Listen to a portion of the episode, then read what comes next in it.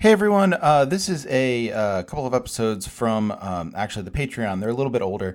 This is uh, my way of sort of uh, letting everyone into the reboot of the Capital Reading Group. Um, just figured at the end of the pandemic or the middle of the pandemic or wherever we are, uh, it, it kind of felt good to do something a little more ambitious and lengthy. and people have been asking for this to come back for a while. And if Deadspin can do it, then so can I. Um, uh, these are t- the first two episodes. We'll be releasing more. I think there are five or six in total that I recorded before.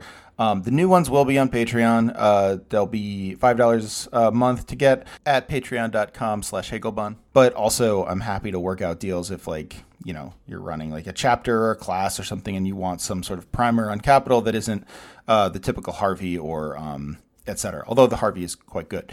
Um, anyway, I uh, hope you enjoy, and uh, thank you so much for listening.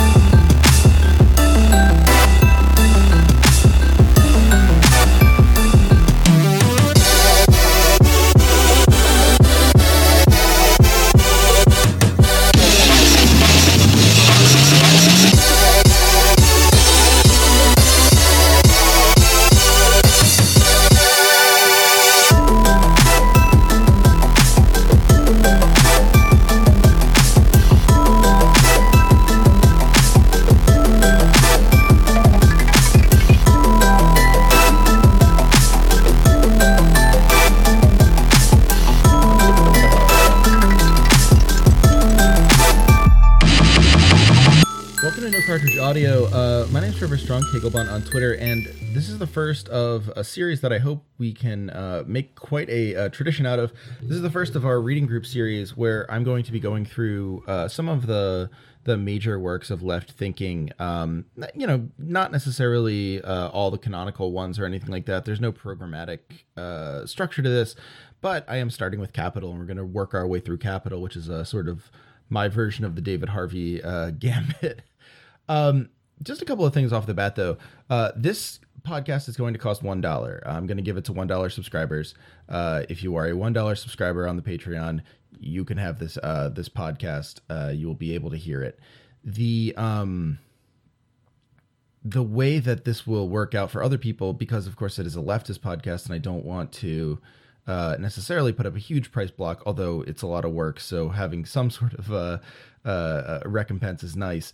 Um, but I don't want to make it so it's prohibitive. Uh, so if you have to beg, borrow, steal, pirate, whatever, uh, I'm not going to hold it against you. Uh, it's okay. This is something that I want to be doing. It's something that I think will be really popular, but also something that, um, you know, I very much want to have available to people.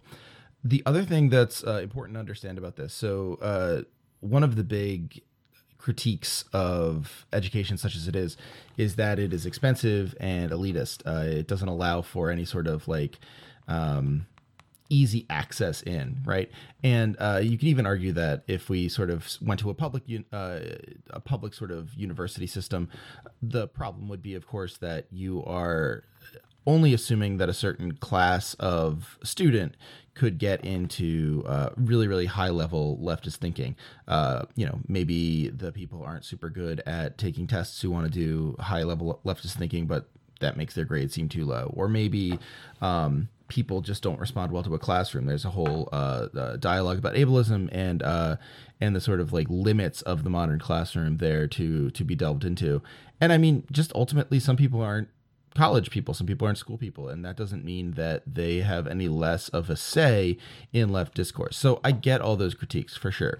Um, I'm coming from an academic perspective, though. This is definitely where I learned Marx. I learned it in the academy under Nicholas Brown um, over at UIC, University of Illinois Chicago. Um, one of, you know, in my for my money, one of the best Marxist English departments in the country, if not the best. Um, so it's it's it's coming from an academic perspective. I want to add these caveats, though uh, by no means am I sort of suggesting that my I'm not suggesting any sort of programmatic or didactic quality to these podcasts. Um, if they help you learn capital, great. If they're sort of interesting for you, great. Uh, don't take me as gospel though. I will, you know, you're hearing my reading, and I certainly stand by my reading. This is gospel if you're sort of writing up a canonical account of my leftism. Um, but what I think is more helpful in sort of this idea of a left reading group is the occasion to demystify these texts and open them up for conversation. Um, my major position uh, for quite a while has been that capital's not all that hard. Now, this is sort of a yes, but uh, scenario, it's hard enough, right? It's difficult in its own way. Um, it'll take us a while to get through, and we're not even gonna we're gonna basically do like one sentence tonight, but that's all in the plan. Um, but I think capital is capital is very difficult for the first let's say book or so. Uh, and there are several books in um, i think like six or seven eight books in uh, capital volume one. I could be totally wrong on that. Uh, it's not really important how many books there are in it.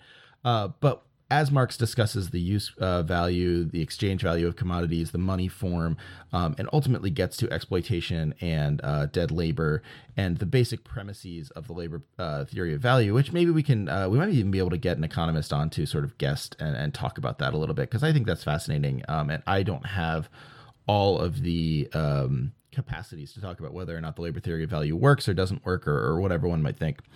Um, but it, through that beginning section, Marx is quite complicated, and it is the beginning section. Now, the reason Marx is complicated is because he's drawing from Hegel. Um, I'm going to bring Hegel in. Now, some people don't care about Hegel. Some people don't want to read Hegel in, in Capital, and I have no problem with that. Um, some people argue that Marx himself wants a split from Hegel in that he says he is turning Hegel on his head um, in in in putting materialism first as opposed to idealism. Uh, my reading of Marx is that he is not necessarily getting rid of Hegel in, by any means. That he is using his own Hegelianism to resituate the thinker in its his own sort of dialectic method. Um, why am I telling you all this? Well, it's to give you a sense of what the premise of this whole system will be of, of analysis, of uh, discussion vis a vis capital. It's also to kind of put everything out on the table. I'm going to approach this from a Hegelian perspective, I'm going to approach this from an academic perspective. Um, I welcome questions on Twitter at Hegelbon. Um, you can email the no cartridge account, no cartridge audio at gmail.com. Uh, you can tweet the uh, the um, actual podcast account at no cartridge. Uh, I don't run it, but uh, the the intern will let me know. Um, you can call me if you want, if you can find my number or whatever. um, but uh, you can email me personally, uh, trevor.strunk at gmail.com. Uh, I'm happy to take questions and I'm happy to direct this in different ways if people have questions about the text and have questions about the ways that I'm reading it. I am not offended by challenges. I'm not put off by challenges, I think it's good. I think it's good if you want to say, um, hey, look, like, I think capital should be read X way, or I think capital should be read in this way or that way or whatever. Um, or why aren't you covering this or why aren't you covering that? Or what is the sense of uh, what you're talking about in terms of like real on the ground politics today? Or, you know, do you think the, the DSA is doing Marxism or the PSL is doing Marxism? Like, these are all questions I'm happy to answer and happy to engage with as best I can. Um, so email me let me know i i can't answer these questions unless you tell me because we're not in a classroom i can't you know read your face to see if you're being quizzical or anything like that but i welcome the questions i'm not coming into this from a paternalistic point of view obviously i'm doing the podcast so in a sense it is paternalistic i am like the big voice at the front of the room but uh, I do not intend to make you feel as if you can't ask me questions or can't uh, challenge my readings or anything like that. One of the things that the Academy uh, should do is emphasize that no one's reading is the reading. Um, it rarely does this, and part of that is just because of the dog eat dog style of academic discourse. But um, in that way, you have a, a good teacher in me or a good interlocutor in me because I am well outside of the uh, various success protocols of the academy. I am um, firmly in the class of uh, you know adjuncts and uh, and the Walking Dead of the profession. Uh, you know, if someone scoops me up at some point, uh, I will of course change uh, my tune. But you know, I publish, I get stuff out there. Uh, you know, I'll, I'll I, I do this academic podcast uh, in in all of its various forms but I'm not, you know, a star in the profession. No one is saying they're going to use the Strunkian reading of of Marx. I'm just like you in this regard. I have my own reading though, and I think it's important to treat this text as a living text that needs to be interpreted. Um, and so, you know, I don't have any stake in you challenging me. I mean, or like responding negatively to a challenge. I welcome it because it is interesting to me. I am interested in this as someone who finds the politics necessary and important, and someone who um, has engaged with it as both an enthusiast and a professional. So that's the that's the preface to all of this. Let me get to the one thing I wanted to cover today. So I said that Marx was Hegelian uh, in his thinking, and the first sentence. I'm not going to do any of the prefaces or anything like that, which is a shame in some ways because that's where Marx talks about turning Hegel on his head. But also, you know, you want to get to the meat of this stuff. We'd be here for weeks if I was doing the introduction by Mandel and the prefaces and stuff.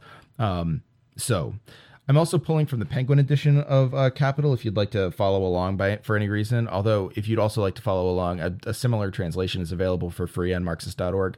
I like this edition of the Penguin. Um, I'm sort of a, a, a, luddite. I like I can't read long things on on screens, uh, but I do appreciate that all of Marxist.org has this stuff up for free.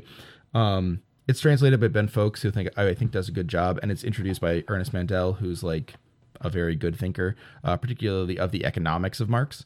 Um, I encourage you to read his introduction and read his work. Uh, it's very interesting. Um, but I'm just jumping right in. I think I think it's important. So this starts on page uh, 125 of uh, the the Fowkes translation, and I think what I'm going to do in most of these um, sessions is go through uh, a chapter every time. So I'm starting with uh, chapter one, the commodity, but I'm only doing a little bit of it. Uh, for next time, uh, we'll do about 50 or so pages. Uh, that'll be next week. But for this one, for this intro one, since a lot of it is me sort of setting up stuff at the top, I wanted to give you a sense of, of where I was coming from. So the first chapter, uh, the first chapter of Marx's first book is called The Commodity. so the first book is called, I can do it all. It's Capital Volume 1, Part 1 Commodities and Money, Chapter 1 The Commodity.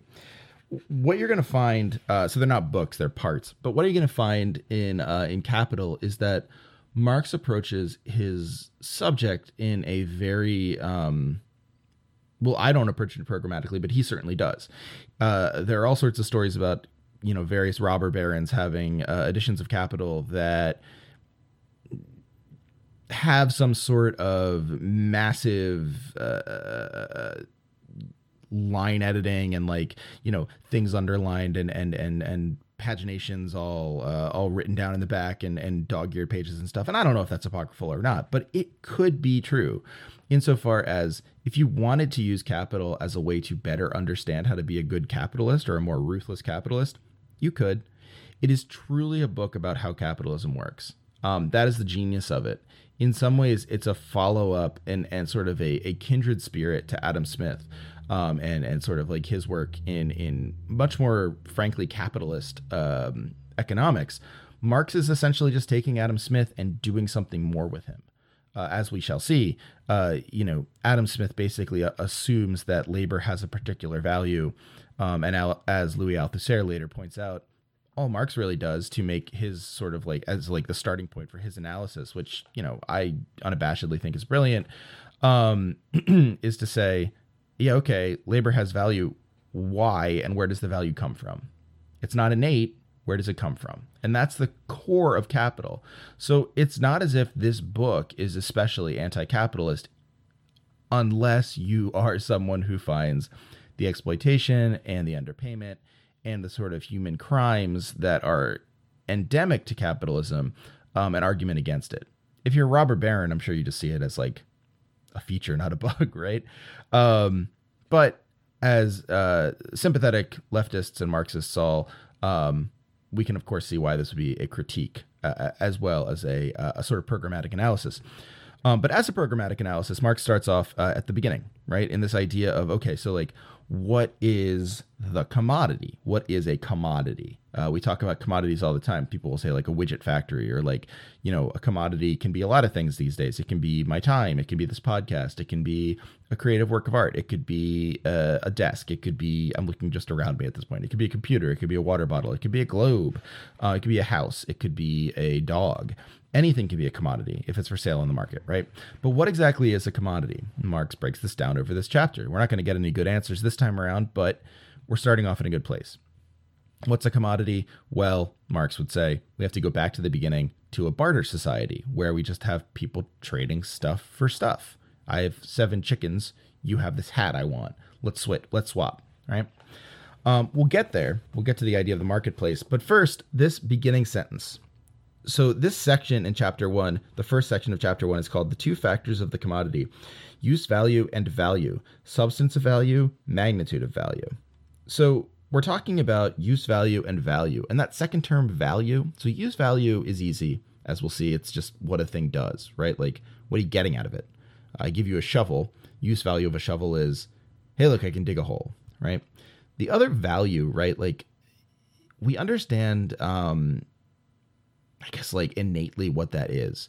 We understand that essentially that version of value is something like, you know, what, what, what, what is this worth to me? what is this worth to anyone? Um, and Marx at this beginning kind of uh, beginning stage kind of coyly just calls it value. Um, to give away the game a little bit, um, it'll eventually become exchange value, which is important to understand in the marketplace. Now, um, when he talks about value, then he's talking about the substance of value, which is what is it, and the magnitude of value, that is, how much value does each thing have? It's as simple as that. It sounds complicated, but basically he's saying hey, commodities have use value and value, which later will become exchange value. What is basically the point of this value? Where does it come from? And how much is it for any given commodity? Okay, so he starts off in this sentence the wealth of societies in which the capitalist mode of production prevails, which would at this in these days be every society. It's sort of like a uh, a total subsumption under capital. I suppose you could make an argument for the DPRK or Venezuela or um, China, um, although uh, you know that's that's probably outside of the scope of this particular episode. But I'm happy to do it if you want me to do it later. Um, in any case, the wealth of societies in which the capitalist mode of production prevails appears as an quote immense collection of commodities, which is to say, you know, the, the wealth of these societies are just a bunch of things. Things operate as wealth. True, absolutely. Um, until we get to financialization, which we'll get to. The individual commodity appears as its elementary form. Our investigation, therefore, begins with the analysis of the commodity. Now, I've already said all this. You know that our investigation begins with the analysis of the commodity, but let me say just off the top here this appears, right? This term appears. Now I'm using the English translation. I'm not going to be necessarily going into all of the German, but appears is a really important term here. Later on, Marx will use the phrase form of appearance, um, which is to say the the thing that appears in the world. Money, for instance, the the, the sort of floating signifier uh, that allows us to have exchange. He says the form of appearance of money is gold or paper bills or fiat currency or Bitcoin or whatever you want, right? Um, he doesn't say Bitcoin. He's not that far flung. Um, but uh, this level of appear, right? The wealth appears as an immense collection of commodities, and the commodity appears as the elementary form of wealth. Okay. You might just take that in stride. You might say, appear, okay, it looks like it. Take this uh, seriously in terms of a Hegelian term, however, and you get the beginning of the deep dialectical quality of Marx. So you start off in um, uh, this is from um, this is actually on Marxist.org. Um, the the address is Marxist.org backslash uh, I'm sorry, just slash. People get angry with me about that. Slash reference slash archive slash Hegel slash works slash sl slash sl appear dot htm. So this is from the Encyclopedia of Philosophical Sciences. It's the logic. I'm not sure who the the translator is. These things are always kind of a little strange on Marxist.org, but it's free too. So very good. This is the second subdivision of part one of the Encyclopedia of the Philosophical Sciences, and this is on essence. And this is the second section in essence on appearance. Now, Hegel talks about essence and he says the essence must appear or shine forth. And he's talking about things here. He's talking about objects in the world, like a tree or, an, or uh, again, a computer, anything in the world. It doesn't have to be a, a, commodity at this point. We're outside of the world of exchange. We're outside of the world of commodity and capitalism. This is just like stuff. Hegel isn't all that interested in, in exchange and capitalism.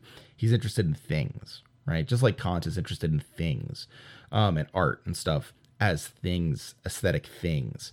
Um, so get get so, sort of extract yourself from the the politics of exchange for just a second and imagine just things in the world like we're we're put in a square and we see a chair in front of us that most platonic of things a chair um, and okay so we see the chair and the chair has an essence and it must appear to us right we must see it and uh, note its chairness um, its shining or reflection in it is the suspension and translation of it to immediacy so, okay, it is immediate in front of us. The chair is there in the same room as us. The only way we can feel its chairness if it, is if it is immediately a chair to us. It appears and seems in its essence as a chair. This immediacy, which, while as reflection into itself, is a matter of subsistence, which is to say, if the chair reflects upon itself in its own chairness, that just makes it a chair. This is the tree falls in the woods question. If a tree falls in the woods, it's a fallen tree to itself, certainly, but it's also form. It's only the form of a fallen tree if it is a reflection on something else, which is to say, an observer or its surroundings, a subsistence which sets itself, that is the chair, aside. So, to show or shine is the characteristic by which essence is distinguished from being, by which it is essence. So, if that basic subsistence is being, the chair is a chair, it, it, it, it, its being is a chair, regardless of observer. Once an observer or once a context for the chair comes in, the isness of the chair is shared with a, a, a, a, as Hegel says, a reflection on something else, its context, its observer, and it becomes something different. It becomes essence. And it is this show, which is to say, the show of essence, which, when it is developed, shows itself and is appearance. So if essence is the mixture of being, that is the central subsistence of chair, the isness of chair, so to speak, um, the other arm of being, or the other arm of essence, excuse me, is appearance. Uh, the um, the setting itself uh, aside in terms of subsistence and uh, being a reflection on something else. That is appearance. When I see a chair, it appears to me as a chair. It shows forth. It shines forth. Right. Essence, accordingly, is not something beyond or behind appearance, but just as just because it is the essence which exists, the existence is appearance, or a, a more direct translation, forth shining. So what Hegel is saying is that the essence of a thing is, dialectically speaking, also its appearance. We see the thing in the world, we say, Great, there's the thing. I see it, I understand it in its context. A chair is, it exists because it appears to me, the observer. And he goes out of his way to say, like, yeah, appearance is like better. Um, in fact, like we, you could say, like, you could say it's an important grade of the uh, logical idea. He adds, um, he says that like the significance of the exper- appearance has to be properly grasped, or mistakes will arise. He says to say that anything is mere appearance may be misinterpreted to mean that as compared to what is merely phenomenal that is isness, there is greater truth in the immediate, in that which is. Um, oh, excuse me, uh, I got that wrong. I'll keep my mistakes in, just so you know that I get stuff wrong too. To say that anything is mere appearance may be misinterpreted to mean that, as compared to what is merely phenomenal, the phenomena or the phenomenology of the thing being what appears to you in the world, what phenomena appears to you via your senses in the world. Um, uh, there is greater truth in the immediate, in that which is. So I see the chair, but the chair's isness, the, the chairness of the chair that only it knows is more important. Hegel says, no, no, no, no, no. In strict fact, the, that case is precisely the reverse, sort of setting himself up as a as against Kant in in, in this way. Um, what Kant would argue here is that appearance relates in the way that uh, we can't actually touch the thing, we can't understand the isness, the chairness of the thing. That is um, what he would call a noumenon um, and this numinous quality of it separates us from the chair. Uh, for Hegel, the appearance is super important. Appearance is higher than mere being, he says. A richer category because it holds in combination the two elements of reflection into self and reflection into other. As we said, the isness of the chair, the chairness of the chair, and the context of the chair that lets me know it's a chair. Whereas being or immediacy is still mere relationlessness and apparently rests upon itself alone. Okay, right. So the chair only knows the chair. Appearance, I know the chair too, and the chair knows itself. Still, he adds, to say that anything is only an appearance suggests a real flaw, which consists in this that appearance is still divided against itself and without intrinsic stability. Okay, that's true. Because, of course, you see a chair and I see a chair, and we might describe something different. Ferdinand de Saussure uh, calls this sort of the arbitrariness of the sign, insofar as I can say chair. And maybe what you're picturing is a wooden chair, but what I'm picturing is a rolling desk chair, which is what I'm sitting in. Um, these are both chairs. They both have chairness to them, but their appearance would be different. So the appearance lacks a sort of internal stability. Um, and it says, beyond and above mere appearance comes in the first place actuality, the third grade of essence of which we should act, which we will, I'm sorry, of which we shall afterwards speak. Now, we aren't going to get to actuality here because we aren't in actuality for uh, Marx yet, but to hint at the place that Hegel goes, to hint at this sort of dialectical conclusion at the end of this section. This is um, uh, subsection 141, uh, same page.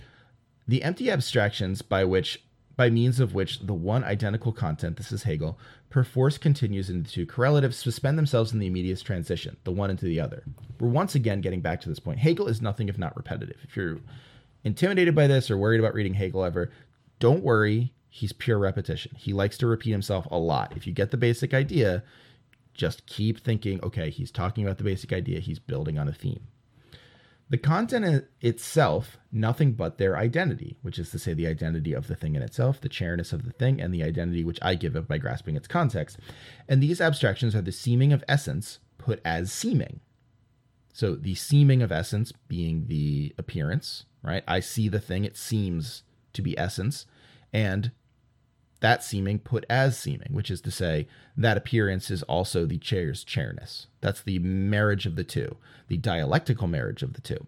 By the manifestation of force, the inward is put into existence, which is to say, I see the chair, it appears to me, and I say, that chair has chairness which means I have put that into existence by way of my externality. I have put the inward quality of the chair into existence. The the appearance of the thing has put the being of the thing into um, existence and created its essence. But this putting is the mediation by empty abstractions. As we said before, this is going to be a lot different if you're imagining a wooden chair as opposed to a rolling chair. Those are two different kinds of chairnesses. In its own self, the intermediating process vanishes vanishes to the immediacy in which the inward and the outward are absolutely identical and their distinct and their difference is distinctly no more than assumed and imposed. So in its own self, the intermediating process vanishes to the immediacy, which is to say, all these questions of isness and chairness and the context and all this stuff, all the ways that these two dialectical things are, are contributing, once we realize that they're both empty abstractions, they immediately vanish and essence becomes this element of immediacy. What is the chair in itself in the moment? What is the form of appearance? Uh, that is to say, both the isness of the thing and my understanding of the thing. The form of appearance is this thing in the world. It's this thing immediately in the world. This is when the inward and the outward are absolutely identical, and their difference is distinctly no more than assumed and imposed, which is our natural world. How often are you wondering about the chairness of a chair? Until these last five minutes, probably never, never before. So this is everyday world. This is life, right? And this identity where you don't, where like you have basically held these two opposites in collaboration. You said the the appearance of the thing and the being of the thing are opposites until oh hey they're both actually abstractions and they both rely on each other and the inwardness is actually confirmed by the outwardness the outwardness is confirmed by the inwardness and in fact they sort of just end up looking the same, once they look the same and we understand that this is all mediated and m- modulated uh, by and, and sort of like resolved in terms of contradiction by this question of immediacy, then we get actuality, the identity of the thing, the thing in the world. So in this case, the form of appearance, that is to say, the balance between appearance and being, or that balance between the thing itself and the thing in society, uh, you know, bluntly or vulgarly put, um, is not entirely different from the actuality of the thing itself, the thing in the world or the thing as it is, but the form of appearance of a thing is essentially prior to the moment we say, eh, you know what, like this actual thing and my understanding of this actual thing are effectively the same thing. They're both empty. Let's get at what the thing is and its immediacy. For Marx, the reason he uses appear here and not is or you know what it actually is is that the commodity only appears as the form of wealth. The commodity looks like, oh hey, you know that person has a big TV. It appears to me, understanding the context of society, that they have wealth. And you know, I can look at it and say the being of that TV is a TV. Uh, it costs twelve hundred dollars. It is a it is its isness is you know determined by its value there. Um, and in fact, uh, all these collections of commodities across the world tell me how rich everyone is. What does their car would look like? What does their house look like? Right. The appearance of these things, such as I understand them, the essence of them, is as markers of wealth. Right. But the commodity and its immediacy, its actuality, is a little harder to pin down than that, as we'll find out. And while Hegel turns to the ideality of a thing, what is it in the world, what is it in its immediacy, how can we get beyond its materiality, Marx turns to its materiality and says, no, no, no, no, no.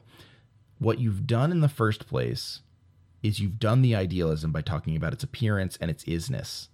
Now let's get to what it actually is made of. What is the commodity made of? Is it made of these parts and widgets and these things that are sort of like apolitical or is wealth made from something else? And over the next few pages and next few weeks we're going to find out that in fact the materiality of wealth is for marx its actuality and that actuality is much darker and much more complicated than we could possibly imagine from the outset. So thanks so much for tuning in. Um, again, this is the Ben Fowkes version of Capital Volume 1. Uh, I'm pulling Hegel from Marxist.org, and uh, it is his Encyclopedia of Philosophy, the Logic, uh, particularly uh, Part 1 of the philosophy, and then um, uh, Section B, Appearance. And yeah, I'm really looking forward to doing this more with you. This is invigorating for me, and I hope it's invigorating for you. Tell your friends, uh, one dollar, and please, uh, you know, share and share alike with comrades and, and others. You know, if you can toss money in, that would be wonderful. I, you know, I use it to to live, but um, I also want to. This is just like a, a passion project for me in some ways as well.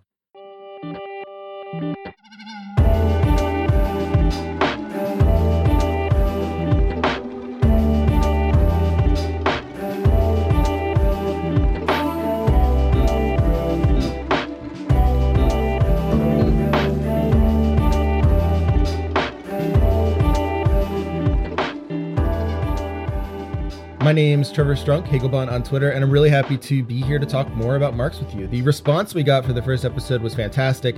I absolutely am uh, blown away and cannot wait to talk more with you guys about this. I, I think I think it's like the thing about Marx is it, it it's absolutely important stuff. Uh, it is not the most accessible stuff. So um, I'm happy to be doing this uh, so people might be able to enjoy the book with or, and and follow the book and sort of like get something out of it without having to sit down and um, I don't know, slog through it, I guess. Uh, the one thing I'd say, just in general, is um, if you feel like you want to read along, that's totally fine. And actually, like I would encourage it. It's a, it's good to read with someone else, uh, basically. Uh, but you'll be able to get the podcast without the book too. If you just want to listen to the podcast and have this be sort of like a primer for Capital, um, that's okay too. Uh, just the the the relevant caveats apply. Uh, you will only get my perspective on it, and uh, there are many many others out there. Anyway, I want to get right into it because there's a ton to talk about today. Uh, we're going we're digging into chapter one, the commodity. Now, I know we talked about doing the entire chapter of the commodity, and I really did want to, but as I was reading through it, I realized that there's just way too much. Um, obviously, you know, the commodity is this huge object for Marx. Uh, it's a huge object for us now. Um, we, we talk about commodities a lot in our uh, analysis of, of capitalism and any sort of like reading of contemporary of the contemporary world. Com- the commodity or commodity culture is an important concept. Um, so I guess it should come as no surprise that this first chapter is remarkably dense. Uh, it felt like it would be a um, how to say this? Like it felt like it would be a bad idea to um, give the fetish, the commodity fetish, and the money form and all of Marx's math short shrift. Because Marx's math actually, like if you follow along with it, it's actually quite interesting. So um, I think that's what we'll do next week. Uh, we'll go into the commodity fetish and also the money form a little more.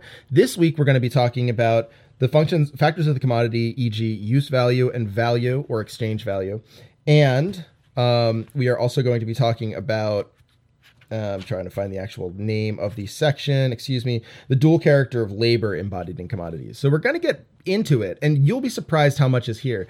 Uh, this is the first two sections. It's about 20 pages or so, and then we'll read the fetish, uh, commodity fetish, and the rest of it uh, next week. Um, that'll also be a big episode.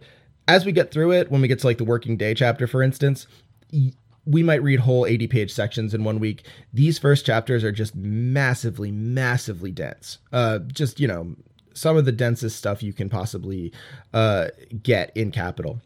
So, starting off with chapter one, a couple of things to, to point out initially. Uh, the first thing is, I'm glad we did the Hegelian stuff on appearance, uh, because of course, appearance, as we talked about, like um, chairness can only really be given by way of uh, the chair's relationship with something else, uh, e.g., you know, some sort of observer of the chair or some sort of like uh, social understanding of what a chair is, right?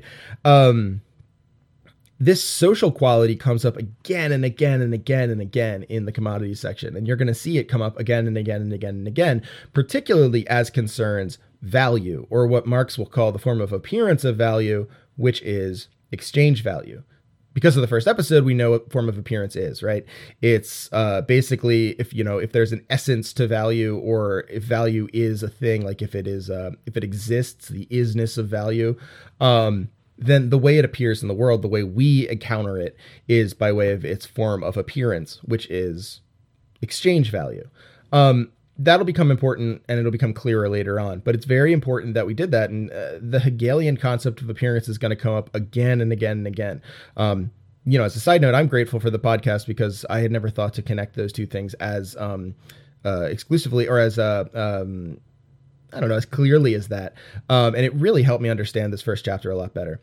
The other thing that I find super fascinating reading this through for the second time, um, actually probably like the third or fourth time now, but um, is how paratactical Marx is. Now, parataxis is basically this rhetorical device um, where you essentially repeat your thesis again and again and again. Most famously or most infamously these days um, is uh, Theodor Adorno's aesthetic theory, which is paratactical. Um, you can read the first 20 pages, you can read the whole book, you're going to get the same thing again and again. Um, however, parataxis is really tricky because, of course, if your thesis is simple enough that you're just repeating yourself, that's going to be really boring. So parataxis is this uh, balance between um, presenting new material and also kind of foreshadowing or um, uh, imminently including the uh, the material that you will get to in the early work before it's been kind of laid out. Um, give you an example uh, just to start off, and then we'll we'll go to the beginning of the chapter and I have a, a, a lot of notes that we need to get through. Um, on 129, this is again the um, Penguin edition. I believe it's still the the standard edition, um, the one I have, uh, but it's uh, I forgot to tell you the edition. I believe it is. Uh, yeah, it's a reprint from 1990, so I don't think they've changed the pagination, but it's the Ben Fowkes translation. Um, but if you're on Marxist.org, it's uh, just under um, uh, section one, uh, but towards the end of section one, um, the uh, of the commodity section. Um, so Marx is talking about paratax, or Marx is talking paratactically, excuse me, on this page, and uh, mainly, by the way, he uses technology, right? So he's he's bringing up this concept of socially necessary labor time, which we'll get into. Um, but in bringing up socially necessary labor time, he says. Um, it might seem that if the value of a commodity is determined by the quantity of labor expended to produce it, it would be the more valuable, the more unskillful and lazy the worker who produced it, because the unskilled or lazy worker would need more time to complete the article. It's kind of a natural thought if you imagine that labor hours are worth all the same. However, the labor that forms the substance of value is equal human labor, the expenditure of identical human labor power. Um, and he goes on and on and basically defines uh, labor as this sort of like average across the board. So um, we'll describe why this is the case, but you can imagine like if I produce a widget and you produce a widget and you produce a widget super quickly and I produce a widget super slowly, uh, the widgets are going to cost the same. So we average out the time effectively. Like the time is just what it should take to finish the widget. I'm slow, you're fast. We kind of meet in the middle. Um, but Marx goes on to sort of explain why people might be fast or slow with creating widgets. Um, in fact, he doesn't uh, ascribe laziness to the worker very often, and I think this is purely rhetorical because uh, at the bottom he says, you know, socially necessary labor time is the labor time required to produce any use value under the conditions of production normal for a given society and with the average degree and skill of intensity of labor prevalent in that society. Which is to say, it's an average, right? Like socially necessary labor time is on average in any given society at any given time, here's what it would take to produce a thing, right? Um, then he goes on to say the introduction of power looms into England, for example, probably reduced by one half the labor required to convert a given quantity of yarn into woven fabric. In order to do this, the English handloom weaver, in fact, needed the same amount of labor time as before, but the product of his individual hour of labor now only represented half an hour of social labor, and consequently fell to one half of its normal value. Now, what you're probably thinking at this point, if you're following along, uh, well, you might be thinking that's really confusing. And so, like the the translation there is, once you introduce the power loom into the picture, you uh, make it so that, say, making a coat or making a sheet, uh, well, not a coat, I guess, but making a sheet of linen, let's say, um, takes half as much time as it did before when you didn't have a power loom. So all of a sudden, um, your hour of labor is in fact cut in half in terms of its value because now you can produce two sheets in the same time it would take you to produce one and so the socially um, or the socially necessary labor time that average of labor time um, ticks uh, ticks towards more efficient right and so this is why capitalism's obsessed with efficiency if you can make socially necessary labor time go more and more and more to the um, the smaller basically make it smaller um, you can make work cheaper uh, by by and by. Why, you know, as a capitalist, think as a capitalist in this case. If you were a capitalist, you'd want five sheets of linen for the same price as you'd want one. Uh, so the power loom is a good deal for you. But you're probably wondering now that I've explained it, what happens to the worker? Why does the worker uh, have to give away their labor for for less money? They're doing the same stuff. Um, and the answer kind of comes up. Well, the answer is obvious. The answer is because, well, it's capitalism, and the the worker's not the one who's getting the profits. But um, not so glibly let's let's follow along with marx the the the technology chapter later on will explain this but the technology chapter is like 400 pages into this book and right here on page like the sixth page in marx effectively lays out his argument for why for how technology um, modifies the value of labor um, what he will then call like um, well, relative value of labor um, and uh, dead labor embodied in technology. And he'll explain that later on. And it's this very complicated theory, but it exists in this first bit. And so what's fascinating about Marx is that as you read through, you'll find repetitions and and revisions, but it's not as if he's going through this blindly. Uh, this is a very very carefully constructed piece, even though it's like a thousand pages long. Usually, thousand page long monographs are not carefully constructed, but this one is. Okay, so, with that said, let's start at the beginning. Um, I have some notes, so if you hear me clicking around, I apologize. Um, so, at the beginning of the paper, at the beginning of the piece, we talked about how the individual commodity appears as this elementary form, um, and we talked about what that appearance might be. It appears as its elementary form within society. It, its essence may not be that elementary form, as we will find out. It is not, but it appears that way, right? And then in in his first footnote, um, under uh I'm sorry, his third footnote, not his first. Um when he talks about uh let's see where the footnote is, it's the discovery of these ways, uh so every useful thing um going back a little bit. I'm sorry. There's so much in here that I'm going to end up tripping over myself a little bit, so please bear with me. Um, every useful thing he says in the very uh, like the third paragraph of the chapter uh, for example, iron, paper, paper etc., may be looked at from the two points of view of quality and quantity. Every useful thing is a whole composed of many properties. It can therefore be useful in various ways. The discovery of these ways, and hence the manifold uses of things, is the work of history. So, what he's saying here is that history is the is the you know the the path of history is basically are discovering how to use things in the world and and and buy things and make things and produce things and use them to kill each other or to build buildings or to grow crops or whatever, right? Like it, it's kind of a dispassionate way to understand uh, humanity, but it's not totally inaccurate. Um, but then down in the footnote, um, he writes things have intrinsic value, and he says this is Barbon, who he cites a lot in this section, his special term for use value. Uh, and this is still Barbon's quote, which in all places have the same virtue as the lodestone to attract iron. So he's saying like the things have anything in the world, a commodity, uh, Barbon doesn't use that term, but Marx would, has an intrinsic value, says Barbon. Um, and everywhere it has that same value. This is like a central tenet of capitalism, right? Things have value. They they they embody value. That's why stealing's wrong, right? Like why stealing could be morally wrong is because things have value and you shouldn't take valuable valuable things without paying for them. Why is the thing valuable? Because it's a thing. It's a tautology, but it's a tautology that completely determines our entire society. Um, but Marx adds the magnet's property of attracting iron only became useful once it had led to the discovery of magnetic polarity. And we see in that this problem of intrinsic value, right? The intrinsic property of magnetism only becomes useful or even relevant once it actually can lead to the production of things.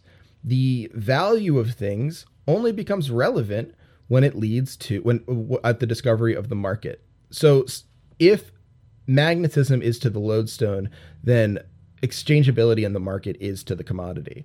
And so Marx is already hinting at this rejection of value as like a thing. You, you know, on the next page, he says in, in paragraph four, or I'm sorry, in footnote four, um, the natural worth of anything, he's quoting John Locke, uh, consists in its fitness to supply the necessities or serve the conveniences of human life. Um, in English, uh, writers of the 17th century, we still often find the word worth, this is his language, this is Marx now, used for use value and value for exchange value. This is quite in accordance with the spirit of a language that likes to use a Teutonic word, that is worth, um, for the actual thing, and a Romance word, that is value, for its reflection. So again, actual and reflection, uh, that is to say, actual and ideological presentation.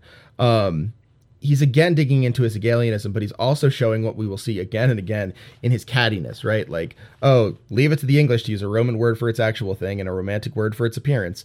Um, this is Marx just being catty. He's like a super catty writer, and it's funny. Like you should laugh. Like there are moments in here where you will laugh um, if you read the book along. He is a funny guy, um, but understand these these footnotes are super important in understanding where he's going. If you read it without the footnotes, it might seem like he's bumbling along or otherwise sort of naive about capitalism, kind of going from a Cartesian, uh, you know, uh, cogito ergo, ergo sum kind of, you know, starting place. However, um, this is really really worked out. He knows what he's arguing at the very first page. It's not a it's not an honest discursus and uh, breaking up of capital even if it is an intellectually honest one.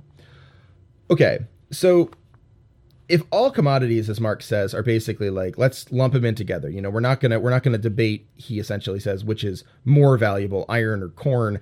Let's just think about these as commodities right? They all have their own values. And you know just like the metric system or whatever um you know, just like a gram of something uh, has a, uh, a standard weight and like X amount of grams equals uh, Z amount of pounds or whatever, however you want to understand it, you can convert the uh, the various commodities. So Marx says at some point or another, all of these commodities in various uh, ratios are going to be worth the same thing. It's a kind of like a conversion system. Um, however, what is a commodity? Marx says. Marx says there's two parts to it right? Two things make up a commodity. The first thing is the usefulness of a thing, which is its use value. Um, so use value, it says, it doesn't, he says, it doesn't dangle in midair. It's conditioned by the physical properties of the commodity and has no existence apart from the latter. It's the physical body of the commodity itself. For instance, iron, corn, a diamond, which is the use value or useful thing. This property of a commodity is independent of the amount of labor required to appropriate its useful qualities. When examining use values, we always assume we are dealing with definite quantities, such as dozens of watches, yards of linen, or tons of iron. The use value of commodities provide the material for a special branch of knowledge, namely the commercial knowledge of commodities. Use values are only realized in use or in consumption.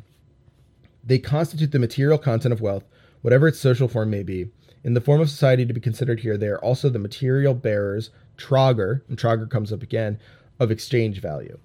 So, what we what can we understand about use value? Three things. First, it is the physical body of the commodity. It has it, it absolutely must exist with the commodity. You can't have use value hypothetically. Um, if I order a shovel from Amazon, um, when the shovel gets here, I have the use value of the shovel. Until it does get here, I don't have the use value of the shovel. It's purely hypothetical at that point. So it's material. Number two, it doesn't have anything to do with the amount or kind of labor that's put into it. And this come, becomes a lot clearer when we get to the commodity fetish. So keep this in mind.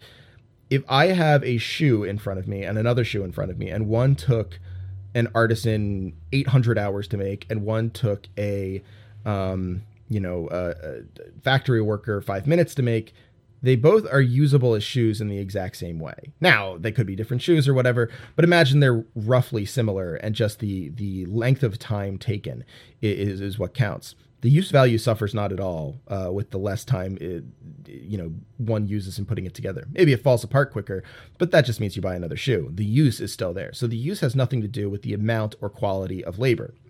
And then three, use value is realized in consumption when you consume or use a commodity and it is the material quality of wealth and the material bearer of exchange value. So the consumption of commodities is how we understand uh, that materiality embodied in that consumption is how we can understand exchange value which is a much more ghostly figure as we will see.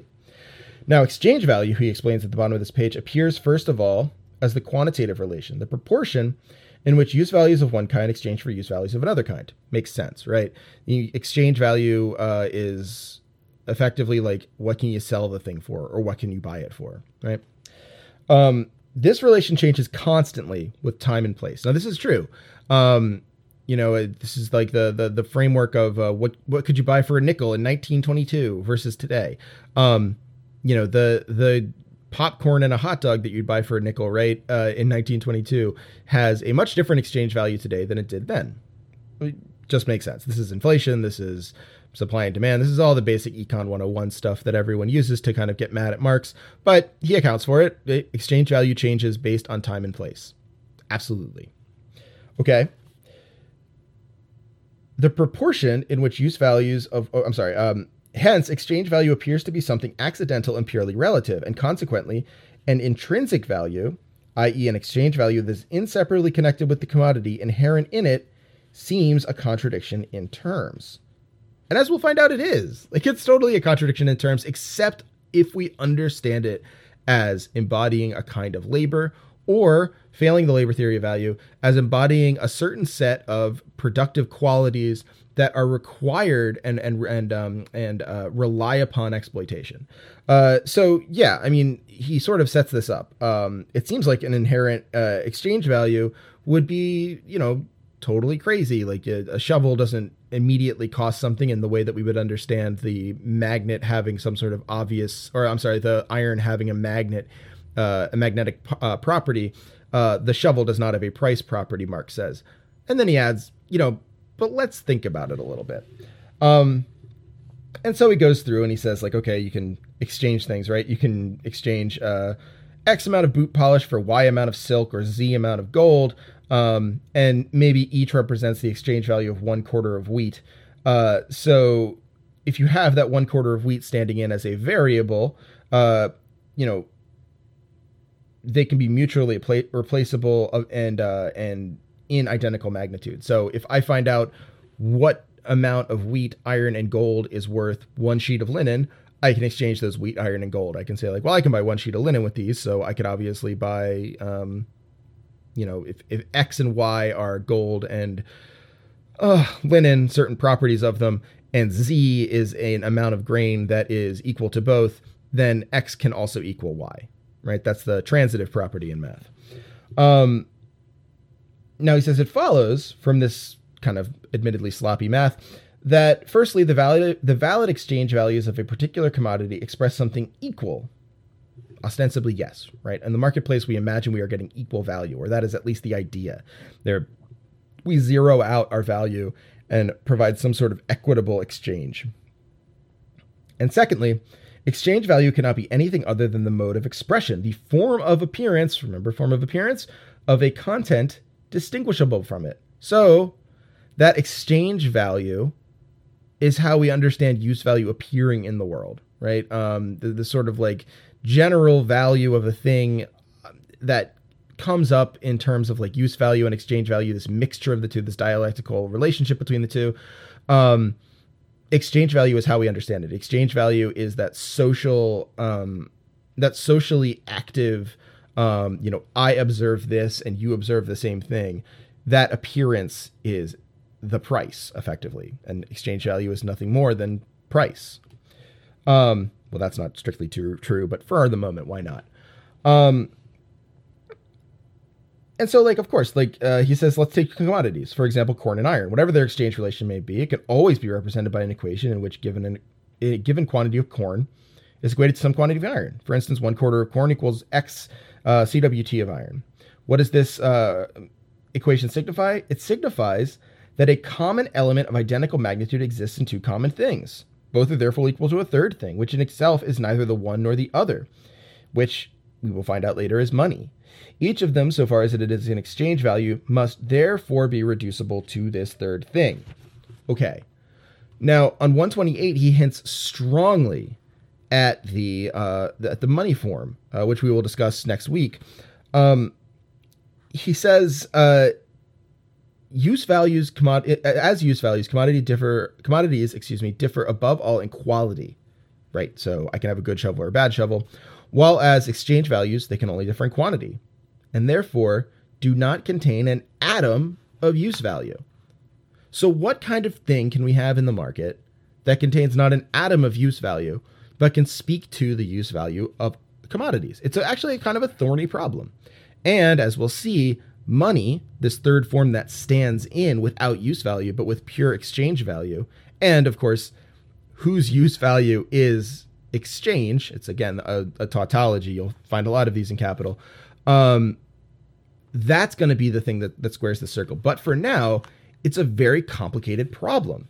It's this like it's this issue where it's like, okay, um, how do we figure out what to buy commodities with? Well, first, Marx says we have to disregard the use value of commodities. Why not? Um, and if we disregard the use value of commodities, if we know that that's not where their value comes from, uh, then um, all of a sudden we come to yet another kind of separate but very important and uh, as we'll find out foundational observation that um, the uh, the value of commodities comes from the fact that they're products of labor. Now, what you'll what you'll hear a lot about in terms of uh, contemporary Marxism is that the labor theory of value, which is what we'll, we'll see kind of more laid out later on, Marx d- uh, uses to describe his work uh, and to describe his equations explaining capital. A lot of people will tell you that that's bunk or like doesn't work, and it's true. Like the labor theory of value is not by any means a perfect theory. Um, that said, the idea of commodities having their value by way of their production. Not that it's not valuable because it's a shovel. It's not valuable because um, you know it's a pair of shoes. It's valuable because it was produced for you and is a shovel and a pair of shoes.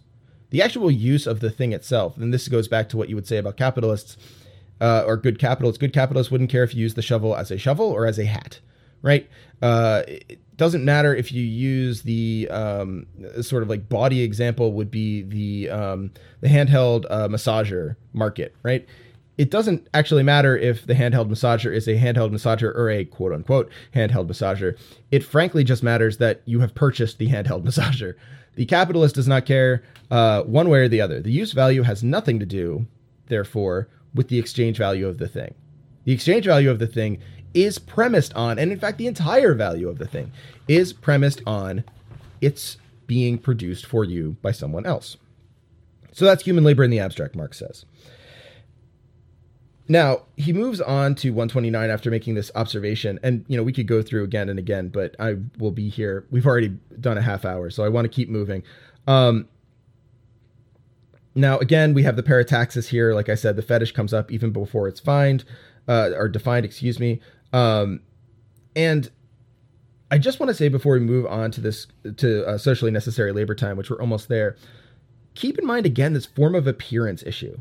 this section on value really doesn't make a lot of sense. It's hard to make sense of generally, but it doesn't make a lot of sense until you understand that appearance, which is to say the form of appearance of value that Marx talks about a lot, this idea of value appearing in the world somehow, it is so important that we understand that this is a social thing, right? You could say that objects have value in some like abstract sense. Many people do. Many people say like, "Oh, you know, my computer has value."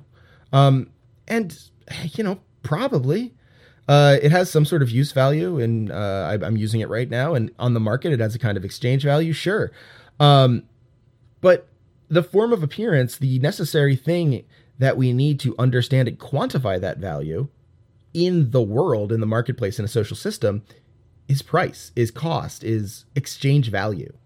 So we actually need that to understand why exchange value and value and all of these things that Marx is kind of puzzling through uh, mean anything. You know, why does he care where exchange value comes from? Why does he care if it's about use value or about labor power? He cares because the appearance of the thing is in many ways more important than the thing itself.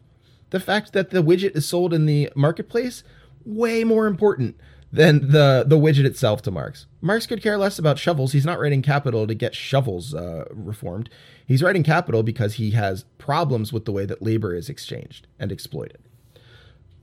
Now, furthermore, money effectively becomes an exchange value because it is a socially determined thing, right? It's the perfect exchange value commodity because we decided as money. Someone just says, or we decided as value, excuse me. Someone says gold's rare, so it can it can hold value. This is the same thing with Bitcoin. It's the same thing with anything anyone tells you immanently has value. It doesn't. It doesn't immanently have value. It may immanently have use value, but as we've just learned from Marx, the use value of gold, say it acts as a transistor, has nothing, 100% nothing to do with its exchange value. In fact, its exchange value really has nothing to do, and he goes on to talk about like diamond mines later. Has nothing to do with like the the actual uh, labor it takes to get out. Um, unlike say the socially acceptable labor time that takes to do a shoe, gold mining has nothing to do with it. It can be more or less. Uh, that's why gold mining is so appealing. There's a lot of luck in there. You can get lucky. You can strike it rich. Um, and then you have a bunch of stuff that society, uh, because they need a form of appearance for value, has said it's worth this much. You can buy things with it, right? Um, value has no essence that's quantifiable. There's no essence of valuable uh, value that we can say, here is the value of the thing, and I have presented it uh, in the Hegelian sense. Value only has appearance. And that's the whole point of this section. The whole point of the use value, exchange value section is to get to this claim that, yeah, look, things have use value. Commodities have these usable values. Like I can use a shovel in a particular way. But why does it need to have exchange value? It needs to have exchange value because unless we just care about the thing itself, unless we just care about use value, in which case its form of appearance is its shovelness. Is is it like a shovel or not like a shovel? Um, we don't care about that. We know what a shovel looks like and we know where to get it. We're not making the shovel. It has nothing to do with our production of it. The form of appearance is its value, what I pay for it. And that immanence only comes through in terms of price, exchange value, money, however you want to think about it. Okay. So, moving on to 129, we get to this idea of average productivity, right? He says a use value or useful val- useful article has value only because abstract human labor is objectified or materialized in it. That's what we've discovered on the previous page, right? That's our understanding of exchange value. That value um, is actually in there, and he's actually taken exchange out of it at this point. He's just referring to it as value. Think of this as like the essence, right? The the, the pure immanent value. Um, Marx gets away from this pretty quickly because it's obviously not immanently valuable. It has an appearance of value. It has a form of appearance of value. But at this point, value. It's valuable because people made it. It has objectified labor in it. Okay. So how do we tell how much labor uh, we need to charge or how much labor should a, a given commodity be? Because it's not practical to say this shovel took eight hours to build and this shovel took four hours to build. So the first shovel is uh, more expensive than the second shovel, but they're exactly the same. It's I mean, maybe in a bartering market, maybe if like, you know, in like the gig economy, we're sort of getting to the point where that's the case and all the better for capital. But in a classical market, um, this comparison of um, commodities, it just doesn't work. You can't have two shovels on the shelf that look exactly the same and they each be they each are different prices because they took different times to make. So we average out the time, right? This is average um, productivity in general. We say, okay, on average, a worker works this amount uh, of hours in the day and produces this amount of shovels. Um, and so when you can do that, when you can produce that amount of shovels, it produces like a, uh, as Marx calls it, a homogeneous mass of human labor power. And that homogeneous mass of human labor power understood as a melange, or as he go as he says uh, illustratively, a congealing of human labor, um, produces socially necessary labor time. This time that we understand to be necessary to make um, a shovel. So a shovel takes, on average, we say silently but loudly in this case, three labor hours to make. Well, then it will cost three labor hours the cost of three labor hours. Now we'll see why that's not the case. Where does where does the where does the capitalist get money then? Well, that's a fair question. Um, now on 130 we get to one of the most interesting things in Marx. Um, I find this fascinating, and I think it's it's not talked about enough. It's it's definitely one of the place where places where I think Marx needs revision, but I think Marx brings up something fascinating anyway. Um, Marx needs revision here in terms of eco criticism and also in terms of um, uh, post colonialism, third worldism, decolonialization, um, Marx, Marxists, Marxists of color, uh, you know, Marxists of the global south, however you want to put it, because he talks about these things in nature as natural inputs. And I, I call them natural inputs, but okay, let me let me just actually do the reading here because this is going to be a little a little hard to, to pin down. So this is towards the end of the first section. The value of a commodity would therefore remain consistent if the labor time required for its production also remained constant. But the latter changes with every variation of the productivity of labor, um, as we said before, the power loom is a good example of this. This is determined by a wide range of circumstances. It is determined, amongst other things, by the worker's average degree of skill, the level of development of science and its technological application, the social organization of the process of production, the extent and effectiveness of the means of production, and the conditions found in the natural environment. All of that stuff we will talk about in later chapters. Now, the conditions found in the natural environment are fascinating. For example, the same quality uh, quantity of labor, Marx says, is present in eight bushels of corn in favorable seasons and only four bushels in unfavorable seasons. Totally. Right? I grow 800 bushels of corn and I'm only expecting to grow 600. Guess who's going to be selling corn on the cheap? It's it, me. I don't want it to, I don't really want it to spoil. Or if I'm a contemporary capitalist, I will throw out 200 of those, of those bushels because the waste actually is less productive because I would rather sell these 600 bushels at, um, average cost.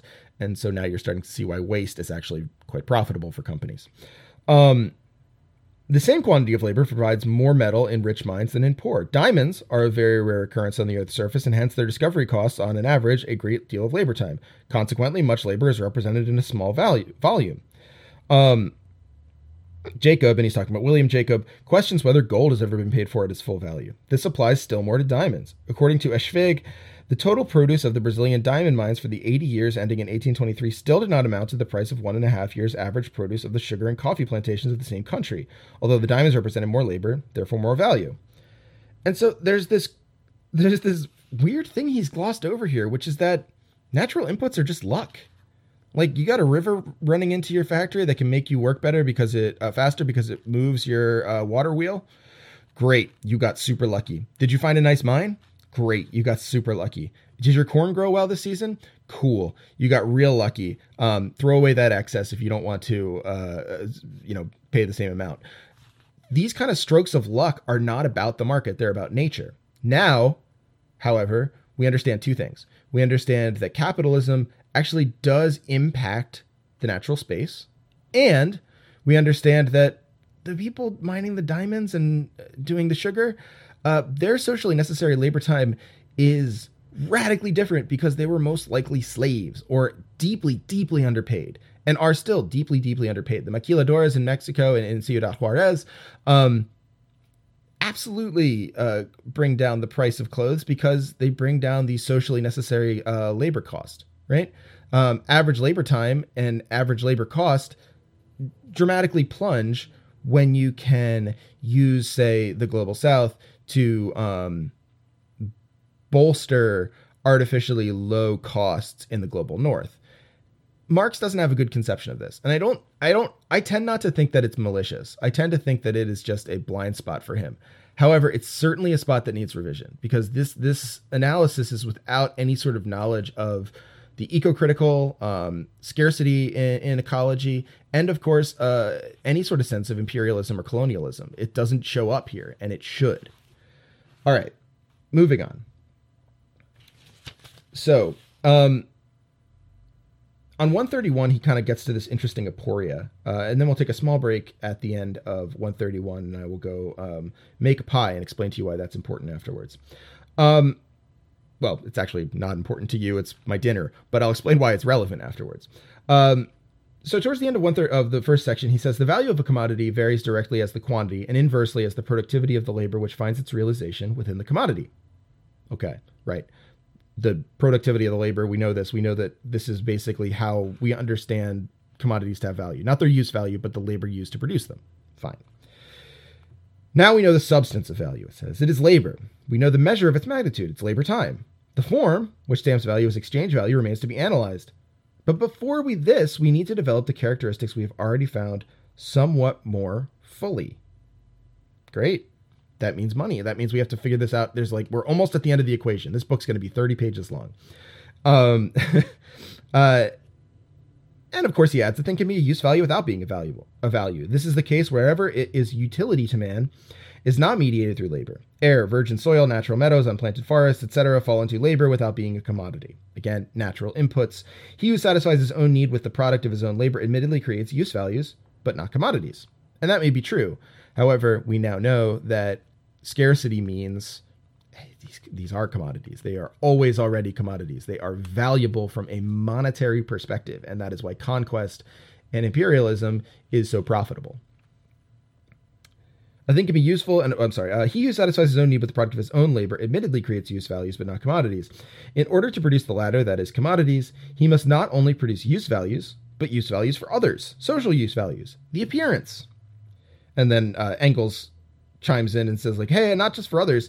Um, you know, the the we didn't have commodities in feudalism because uh, you know, even though we made stuff for our feudal lord and the priest, um, the product has to be transferred to the other person for whom it serves as a use value through the medium of exchange." It's actually a fairly useful note by Engels. I'm of two minds about Engels' notes, but that one's a good one. Finally, Marx adds, nothing can be of value without being an object of utility. If the thing is useless, so is the labor contained in it. The labor does not count as labor and therefore creates no value. However, and this is what I want you to think about before we get to the the issue or the the break before we get to the second section. Um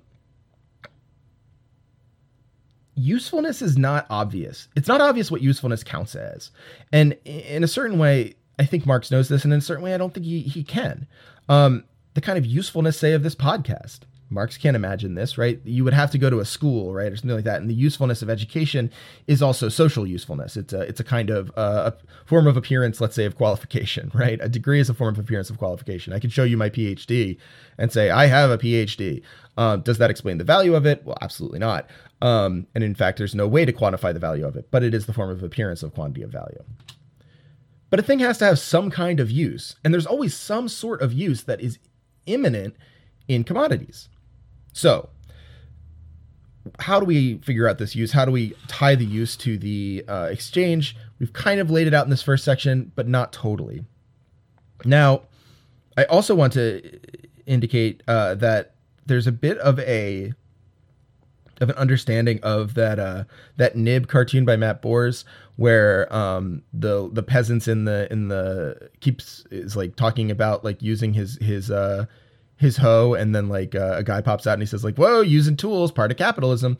Um and that that classic turning point uh usa meme where they're like yeah communists why are you using so many cell phones? Um we just need appearance as a social agreement right? Once we get to what, what we're talking about in the social division of labor we'll, we'll start to understand that in fact like this appearance of value, this appearance that like iPhones cost something or like capitalism made iPhones and like they're valuable and we're participating in the market or whatever, all of that is a form of appearance. It is a social contract that we are forced under because we live under capitalism. Um, it doesn't mean we approve of it. It truly means that it just is the case. It's it's it's the form of appearance of our world. Um, that's how we can understand value. Um, and that is, in many ways, the total subsumption of uh, people under capital. Uh, now we're going to take a quick break, and I'll come back with uh, a shorter section on the second bit of uh, social division of labor.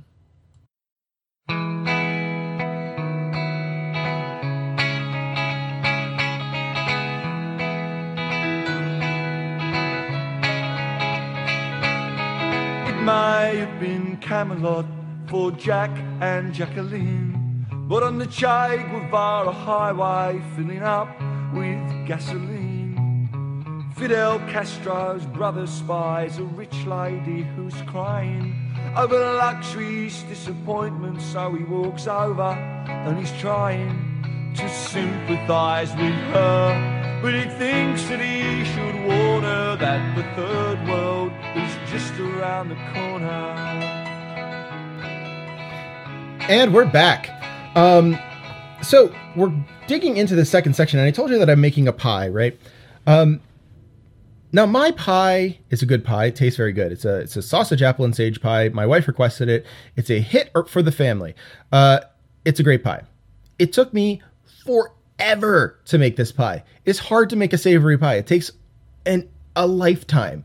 And there is a clear reason why most pie shops will make, I don't know, 10 at a time uh, it would take about the same five hours to make 10 pies as it would to make one because it's just a bunch of waiting around and putting stuff together. What that means is that because I only have the means to make one pie, my pie might cost $40 or like $30 or something like that. Whereas Hoosier Mama, the great Chicago pie shop that I took the recipe from, uh, charges 18, right?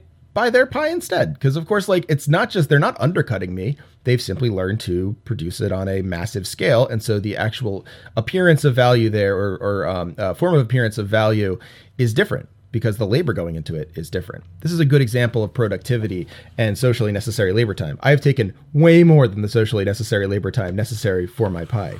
Now, would this matter if uh, none of it cost money and I was just making it for my family and it was what I had taken from the land that was around my house or from some sort of like socialist commune? No, not at all. It would just be different pies. Um, it matters because, as we said before, exchange value is the form of appearance of all value in a capitalist society. Okay, so moving on. On 132, we get the first response to Adam Smith, and I think responses to Smith are really interesting in Marx. Um, he doesn't explicitly call out Smith here, um, but he says that uh, he was the first to point out and critically examine the twofold nature of labor contained in commodities, which is to say, it labor finds its expression in value, but it no longer expresses it possesses the same characteristics as when it is the creator of use values. As I just said, me making a pie to make for my family is one thing. If I was making this pie to sell, it would be quite another. So he goes on to talk about labor from here, and this is because Adam Smith, and we find this out later uh, in a in a footnote. Um, Smith writes that the um, and I'm trying to find the footnote. Okay, yeah, it's on 137. It's just at the end of this section.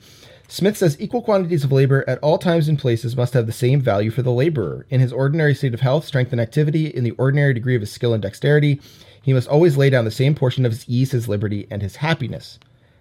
He's not wrong about labor. That Like labor is basically you trade your time for, you know, being paid to live in the society.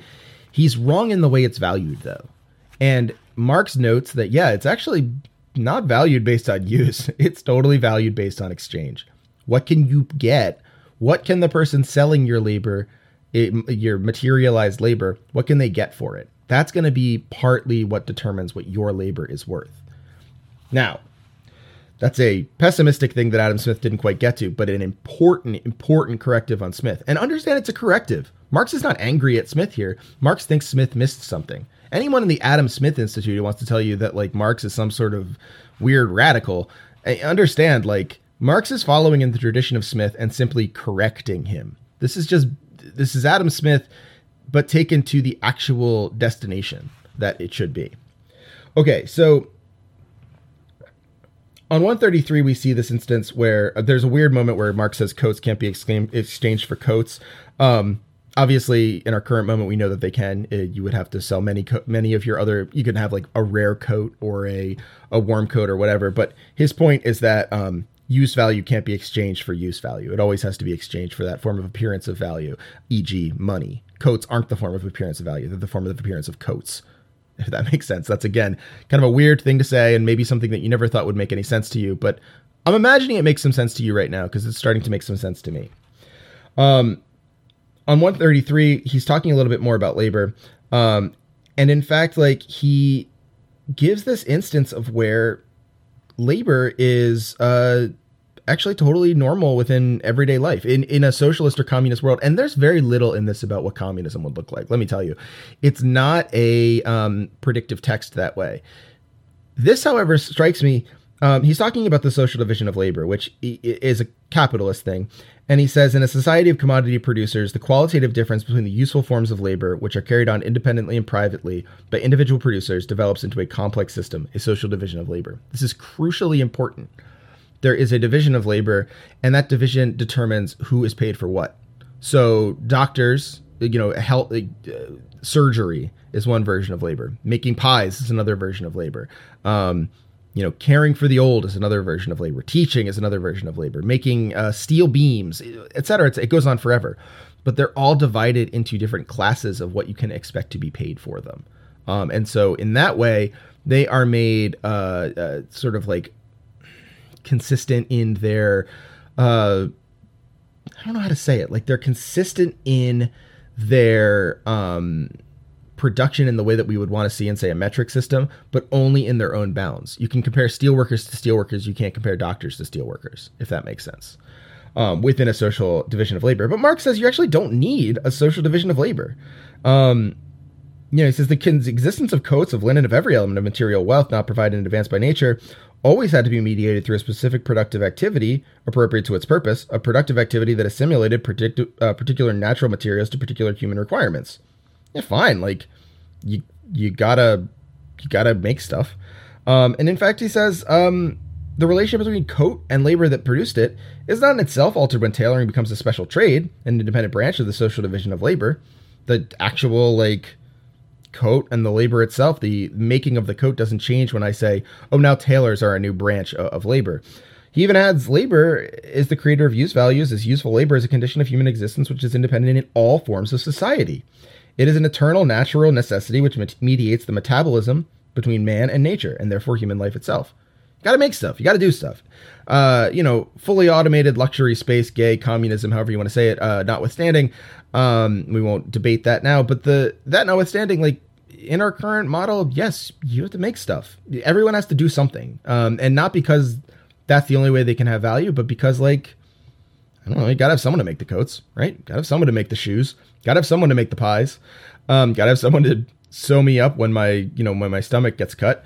Um, and so like this is a really interesting moment where it, it seems to me the argument that work would exist under co- uh, socialism is best uh, displayed and where it's best pointed out that socialists can like things. Socialists can have iPhones. It's just that communists and socialists would prefer that those iPhones not be produced under a social division of labor, but rather just produced. Production isn't uh, isn't specific to capitalism. The social division of labor is specific to capitalism. And make no mistake, capitalists will tell you that production is specific to capitalism. But no, no, no. Understand that is a dodge. It is a masterful dodge, but it's a dodge. The socialism of labor is the only thing endemic to capitalism. Now, nature shows up again on 134, but I feel like we've talked about that enough. Um, on 135, we get this distinction, and I want to get this under an hour, so I'm going to rush a little bit, but we've gotten the main points in we get to this interesting distinction of complex versus simple labor power. Um, and he says simple average labor, labor Marx says, uh, varies in character in different societies and at different cultural epochs, but in a particular society, it is given. So, like, yeah, like it's it's uh it's he says it's a labor power possessed in the bodily organism by every man on the average, um, without being developed in any special way. Again, a moment where we can see the distinctions between uh, discourses on ableism being very helpful for expanding something in capital, right? Uh, Marx doesn't have a very um, uh, developed sense of disability. Uh, this would be a good moment for it. In any case, though, simple average labor, just what everyone can do without any special development. More complex labor counts only as intensified, or rather multiplied simple labor, so that a smaller quality of quantity of complex labor is considered equal to a larger quantity of simple labor. This is the social. Uh, this is like in terms of the uh, social division of labor. This would be the justification as to why people at Walmart get paid less than doctors get paid. Right? Anyone can do the thing at Walmart. Doctors are specific. Uh, Marx is parroting capitalism here. He's not arguing for this as a thing. Um, he is arguing for it as a phenomenon under capitalism, however. Um, Experience shows that this reduction is constantly being made. A commodity may be the outcome of the most complicated labor, but through its value, it is posited as equal as the product of simple labor. Hence, it represents only a specific quantity of simple labor. The various proportions in which different kinds of labor are reduced to simple labor as their unit of measurement are established by a social process that goes on behind the backs of the producers. These proportions therefore appear to the producers to have been handed down by tradition, which is to say, of course, someone who works at Walmart makes an eighth of the amount of, of a doctor. That's what it's worth. That's it's simple labor. Like, you know, pull yourself up by your bootstraps, learn a trade, right? That is not natural. It is determined behind the backs, as Marx says, of the producers. In the interest of simplification, we shall henceforth view every form of labor power directly as simple labor power. By this, we shall simply be saving ourselves the trouble of making the reduction. He's right. Everyone views labor power in society as exponential, intensifications of simple labor power. And so finally, we get back to our, our bit on Smith and uh, his argument of, um, you know, his argument about productivity. Um, we talked about the Smith thing, and I think that's that's important. That labor power actually has value, not just across the board. It has value based on what exchange value is. Simply put, there is no central value to exchange to labor in the same way that there is no essential value to commodities. There is a form of appearance of value, and that form of appearance is exchange value, is money, is capital. Um, he also adds, Marx says, productivity. Um, he talks about productivity. He talks about how like uh, material wealth can correspond to a simultaneous fall in the magnitude of its value because of productivity. Um, productivity, we always mean the productivity of concrete useful labor. In reality, this determines only the degree of effectiveness of productive, of productive activity directed towards a given purpose within a given period of time. Useful labor becomes therefore a more or less abundant source of products in direct proportion as its productivity rises or falls. As against this, however, variations in productivity have no impact whatsoever on the labor itself represented in value. Read it again. Variations in productivity have no impact whatsoever on the labor itself represented in value. As productivity is an attribute of labor in its concrete useful form, it naturally ceases to have any bearing on the labor as soon as we abstract from its useful concrete form. If I make a shovel fast, that's great for me if I need a shovel. Doesn't matter if the company needs a shovel, that just means one more shovel for them to sell. Um, it doesn't have anything to do with my labor. The same labor, therefore, performed for the same length of time, always yields the same amount of value, independently of any variations in productivity, individual variations in productivity. But it provides different quantities of use values during equal periods of time. More if productivity rises, fewer if it falls. For this reason, the same change in productivity, which increases the fruitfulness of labor and therefore the amount of use values produced by it, also brings about a reduction in the value of this increased total amount. Remember, I burn the extra 200 bushels of corn because, who boy, I don't want the price to go down right? There's more corn, people are going to want to pay less for it. Um, if it cuts down the total amount of labor time necessary to produce the use values, um, and then the converse also holds. So, excuse me, that was uh, not clearly said. But if you remember the the instance with the author of Pictures for Sad Children, um, when she uh, had when she produced her books and then burned them all instead of sending them out, and and had sort of like a discussion about how this was like Marxist in a way she's right. Uh, and and i don't know if it, i never watched the video but I'm, I'm i'm more sold on her argument now because of course I, this is absolutely what marx is saying. You can produce things and have great productivity and hey like i produced all this stuff. It's fantastic. I produced i i, I was a super hard worker and finished it up. This must be worth a lot of money. And the truth is when you produce something at a good clip the profit goes down. So there's this deep problem of needing efficiency to bring down the socially necessary labor time, but also needing to fight against efficiency to keep price up.